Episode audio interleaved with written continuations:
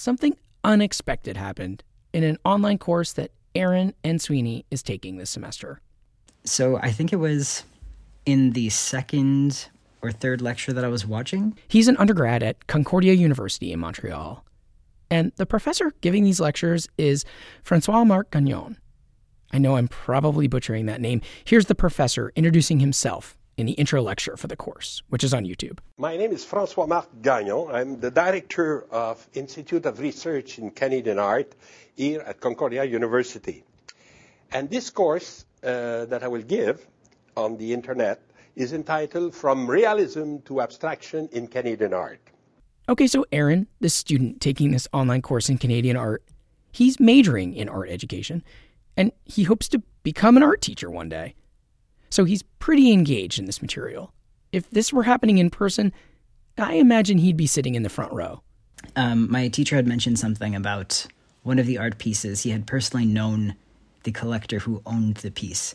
And I had some follow up questions about that, not just about the piece and the collector, but just about how art collecting works and, you know, also some ethical questions about that. Because I assume when I'm teaching young, you know, like teenagers about this stuff, they might have these questions. So I wanted to reach out to him.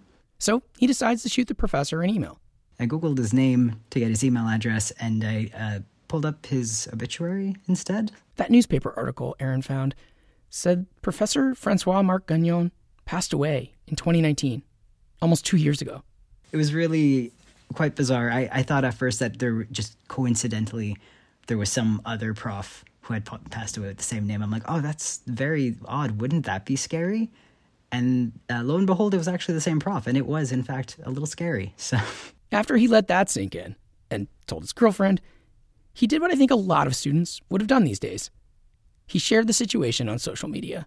Uh, the first tweet says, um, Hi, excuse me, I just found out that the prof for this online course I'm taking died in 2019, and he's technically still giving classes since he's literally the prof for this course, and I'm learning from lectures recorded before his passing.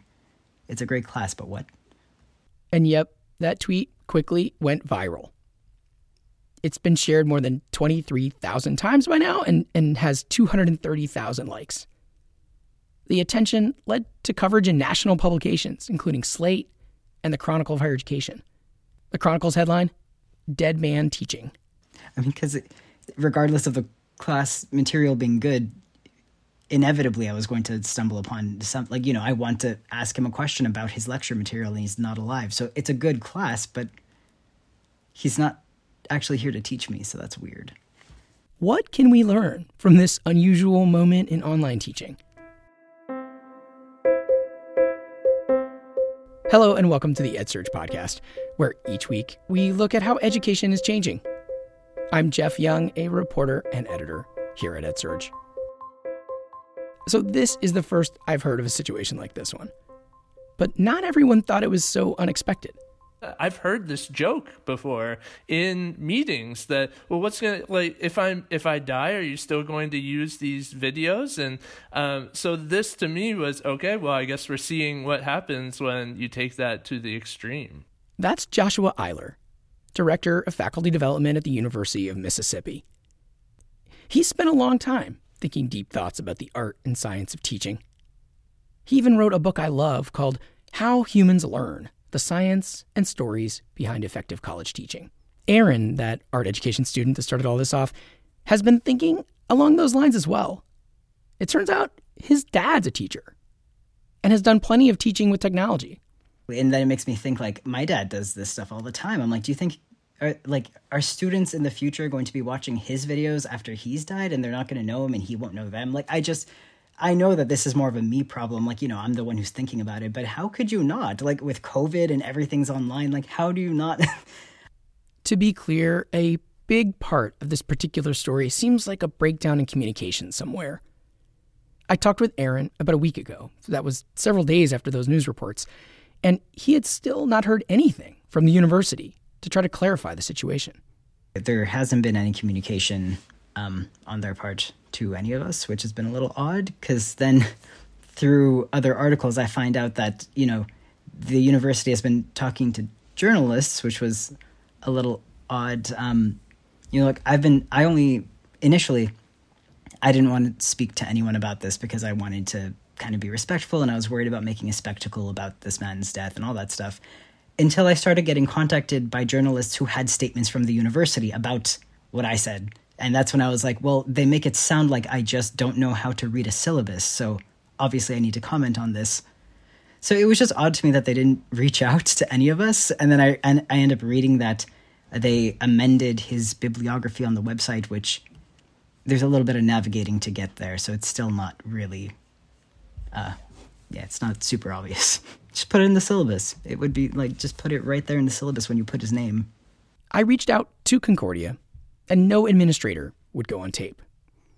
But a spokesman did send a statement, which read in part, quote, We of course regret that a student felt they had not been clearly informed and have updated Dr. Gagnon's biography in the course information provided to registered students.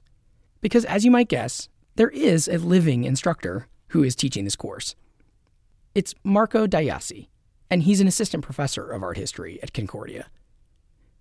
He agreed to share his perspective on this in a short audio clip. This course was designed about 10 years ago, long before the pandemic, and it was always intended to be a fully online class where students interacted with the recorded lectures and with a team of instructors behind the scenes.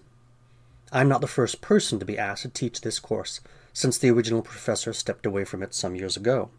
So, this course has been quietly operating this way for years. And administrators stress that the videos are simply a teaching tool, akin to a textbook. This whole thing is kind of like a large lecture class with about 200 students, and there are also two teaching assistants involved. So there are folks to answer student questions. And it turns out the professor in those video lectures is a well known figure in the Canadian art world. The professor who designed this course, Dr. Francois Marc Gagnon, was actually a giant in the scholarly field.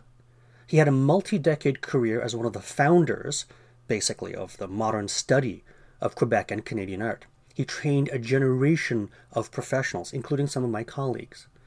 And he was a passionate teacher, beloved by his students. So, part of what I'm saying is that Dr. Gagnon is exactly the kind of person you want designing and building a course like this. Now, unfortunately for me, I never had the pleasure of knowing him. But a few of my colleagues who did know him talk about these recorded lectures as a kind of legacy that he's left us. And it makes me happy to think that I can play a small role in sharing that legacy with a new generation of students. The course was produced as part of eConcordia, which offers fully online courses that are jointly created by Concordia University and a Montreal based company called Knowledge One. I reached out to Knowledge One. I was really hoping to get them on, on tape, but I got no reply at all. And it, it seems like this corporate model of building the course may have been part about how no one was on it to update the videos and details of the course after Dr. Gagnon retired and then later passed away. This reminded Joshua Eyler of the large scale video courses called MOOCs that were all the rage about 10 years ago. And actually, that's about the time that this eConcordia class was created. MOOC is this clunky word, it stands for Massive Open Online Course. But if you don't remember, a lot of big name universities were starting to create these free or low cost video based courses and some were getting more than 100,000 students to sign up for them. And Eyler is one of many in higher ed who felt the model for this kind of video course put the emphasis on the wrong thing when it comes to what makes good teaching.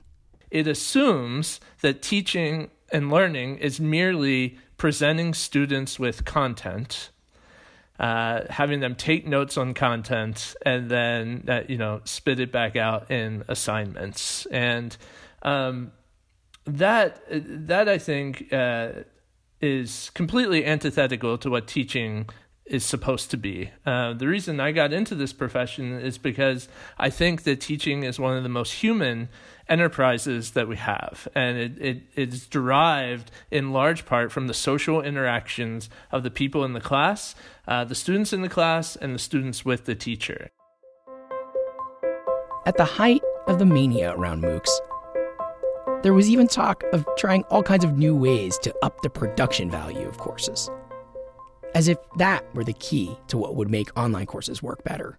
Some companies were talking about hiring famous actors to read scripts that professors had written.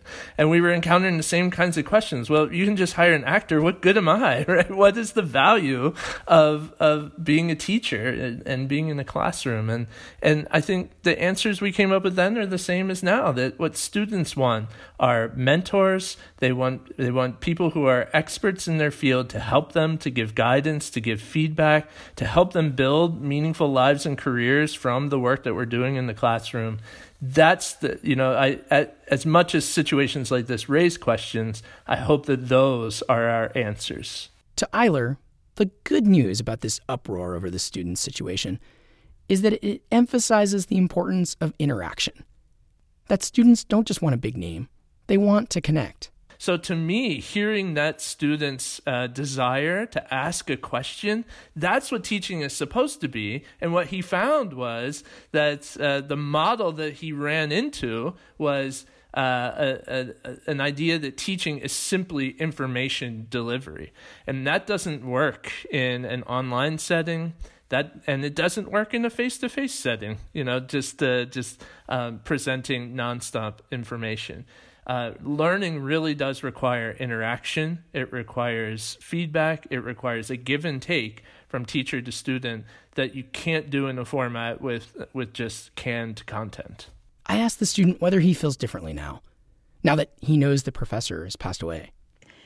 I know people die all the time and we consume their material, but this isn't this when you're being taught at by someone, it's not the same as consuming like writing or a textbook, you know, things that are written in general. He very much addresses his students as if he's in the room with them, you know. There's something very there's a presence about his teaching that makes it just a little eerie, you know. so and uh, I don't mean it's an easy course because art history is not dealing ju- just with facts and with dates, but also with idea, with concept. But it should be, uh, I think, uh, rewarding intellectually and hopefully emotionally also. I think it raises some existential questions about teaching. um, what, what, you know, what are we even doing here? What have we, what have we given our, our, you know, our careers to? So there are deep questions here, but I think it's safe to say teaching has many parts. The reporter for the Chronicle of Higher Ed who wrote their story interviewed one of Gagnon's three children, Yakir Gagnon. Yakir is in higher ed as well. He's a researcher at a university in Sweden. He actually had no idea that his father's lectures were still being used. But he thought that his dad would be thrilled to live on in his teaching videos. He was quoted as saying, I remember him commenting on the epiphany of realizing that if he records himself explaining a subject really well, that the video can be viewed by an enormous amount of people at the same time and can be reused. He added, he loved and appreciated that he could reach more people, faster, and forever.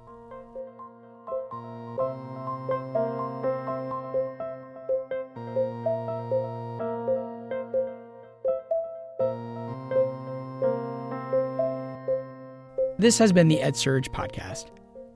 Each week, we bring you stories like this one, and we hope they will live on a long time on the internet. If you like the show, we hope you will subscribe wherever you listen to podcasts and please take a minute to give us a rating or review. We've been we have been getting more of those lately, and it, it really makes my day to see uh, to see people out there and, and responding to what we're doing. Music this episode by Xylo-Ziko. That track is called Crystals. This episode was written and produced by me, Jeff Young. You can find me on Twitter at jryoung. Thanks, as always, to EdSurge's managing editor, Tony Wan. We'll be back next week with more on how education is changing. Thanks for listening.